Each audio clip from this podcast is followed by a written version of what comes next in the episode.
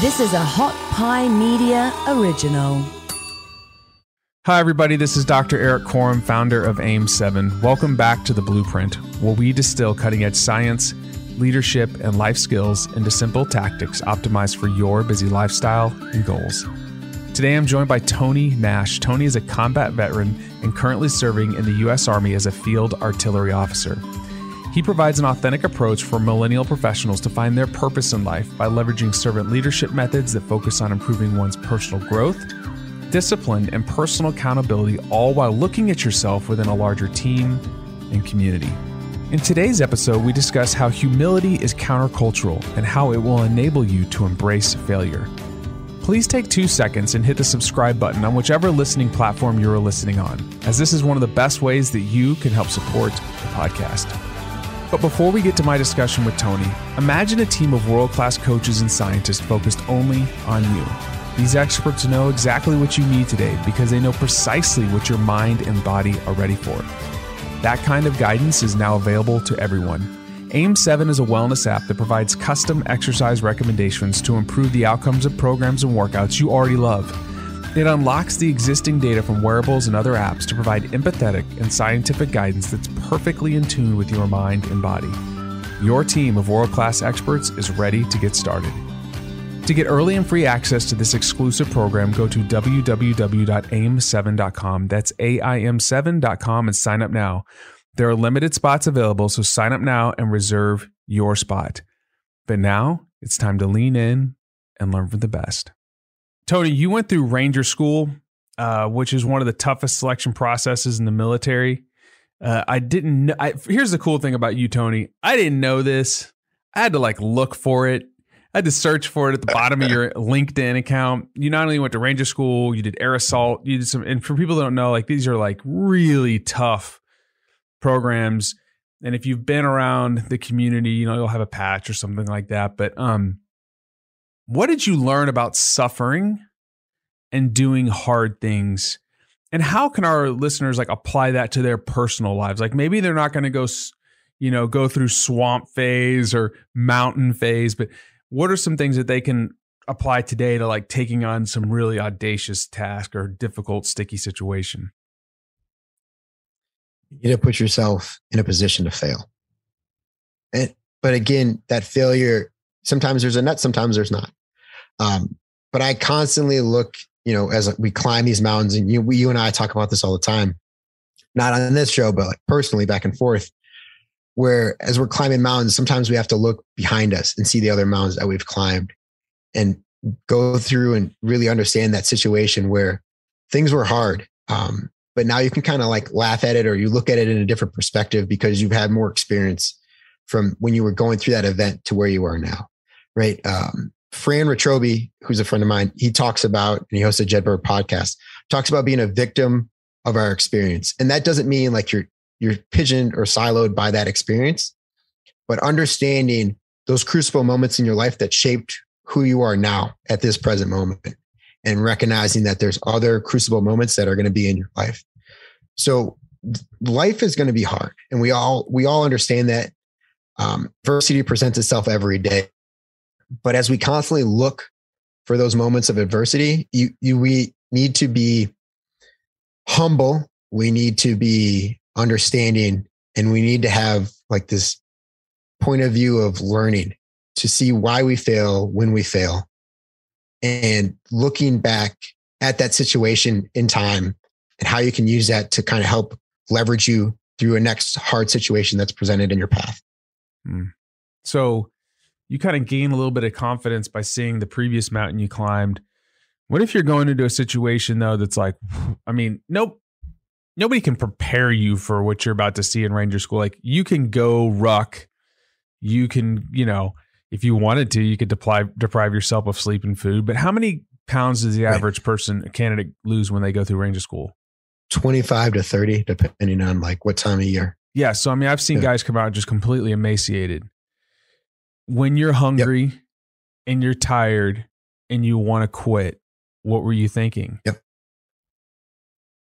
So I'm going to go to the great philosopher, Dom Toretto from the Fast and the Furious uh, series, where he lives his life a quarter mile at a time. and you know, I'll quit in 400 meters. I'll quit in 10 minutes. I'll quit in 15 minutes.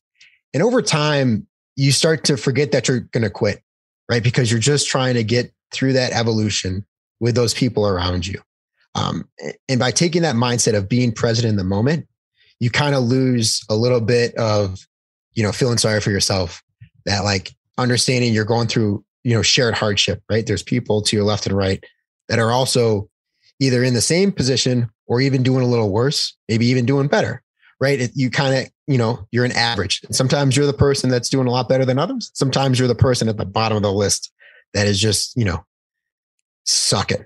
Um, and understanding that, right? Saying, Hey, I'll quit in the future. I'll quit eventually. Um, really helps you just kind of dial back. Well, I'm here now. Can't quit because I said I'm going to do it in the future. So I'm not going to, you know, make this lie up and tell myself I won't because things end eventually, right?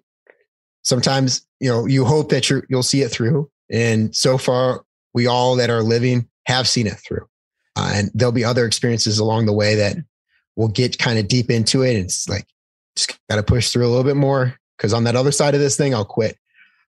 But, you know, but it's also rising and ha- building those habits along the way where you're not like, you know, constantly when you like look back at like POWs, the ones that can survive for seven, 10, 15 years and like, you know, contain uh, cap in captivity, don't say, all right, well, at Christmas, we're going to get out of here because over time, you start to erode trust with yourself. It's just being present in the moment, affecting what you can affect is what I'm trying to say. And then using that to continue forward because you never know when it's going to end until it does. Super interesting. Eroding trust with yourself. I've never I've never heard of that or thought of that, but that's so true. You don't want to tell yourself lies because if you can't trust yourself, like who right. can you trust, right?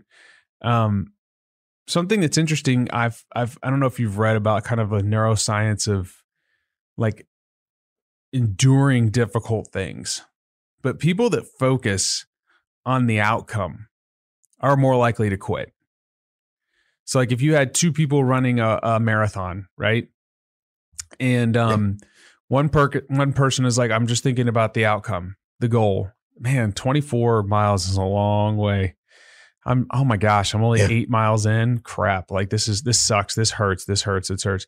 But the person that's like, you know what, I'm gonna make it to the next uh mile marker. And then they get there and they're like, ah, good job, man. Like, okay, great. We got this. Okay, next corner. Okay, I got there. Man, good job. Like they get these, you know, you're playing that dopamine game a little bit and suppressing and using things like epinephrine or adrenaline in the right ways but that's going to allow you to consistently pursue difficult stuff, even when you don't know the outcome. Because most of the time, we don't know when something's going to end, when that hardship is going to be over. You just don't know. It's not a defined thing. Um, and I think that that's really a really critical thing for people to understand. And I want to tell you a little, one more little story. I was working, I had an opportunity to be around this really cool unit in the military. Um, we'll just say they were this group, right? And their selection super cool. course. Yeah. Huh? They were super cool. They That's were super cool. Yeah. yeah, they were right really cool guys. Yeah. And they at the end of their selection course, um, if you were enlisted, like after you finished this really bad ruck, it was over. If you were an officer, the officers didn't know this. They would throw you in a U-Haul. So you're done. You're smoked. It's been seven or eight or how many ever days, and you're completely done you think it's over with, you yeah. know. No, no, no, no. You're an officer. They throw you in a U-Haul and they drive. And then they're like, they get out and they're like, listen, you guys are officers. You, eh, more is expected of you. We don't know how long it's going to take. There's a follow this road. You got to go, got to book it. If you don't make it in a certain time, it's over with. And they had guys with their full ruck on, breaking their one mile records, sleep deprived, food deprived. And it was like they just there's always more. Like physiologically, the reason people um, tap out isn't because of a lack of uh, biological reserves, glycogen depletion, central nervous system. That's not it. It's, you know, usually those dopamine levels get so low that they want to quit. and you can modulate that internally by how you're rewarding yourself in the moment. So, just a little bit of something to throw back out there about this. Um, anything else you want to add on this subject? No, I mean that that's the basis of habits, right? Your cue is all right. We're in the situation. The routine is we're going to perform, and the reward is hey, good job, we did that. What's next? And then again, we talk. It's uh, formed on. It's built on that foundation of belief, believing in yourself, wherever you are in that moment in time. You can repeat that habit again. So when you get you know dropped and you're like, well, you got to do this. You're like into the breach, and there you go. I love it. Thank you, Tony. If this episode on humility impacted you, please share this with a friend. We are a community looking to make an impact, and this may be one of the best ways that you can do that. Thanks again, and I'll catch you on the next episode.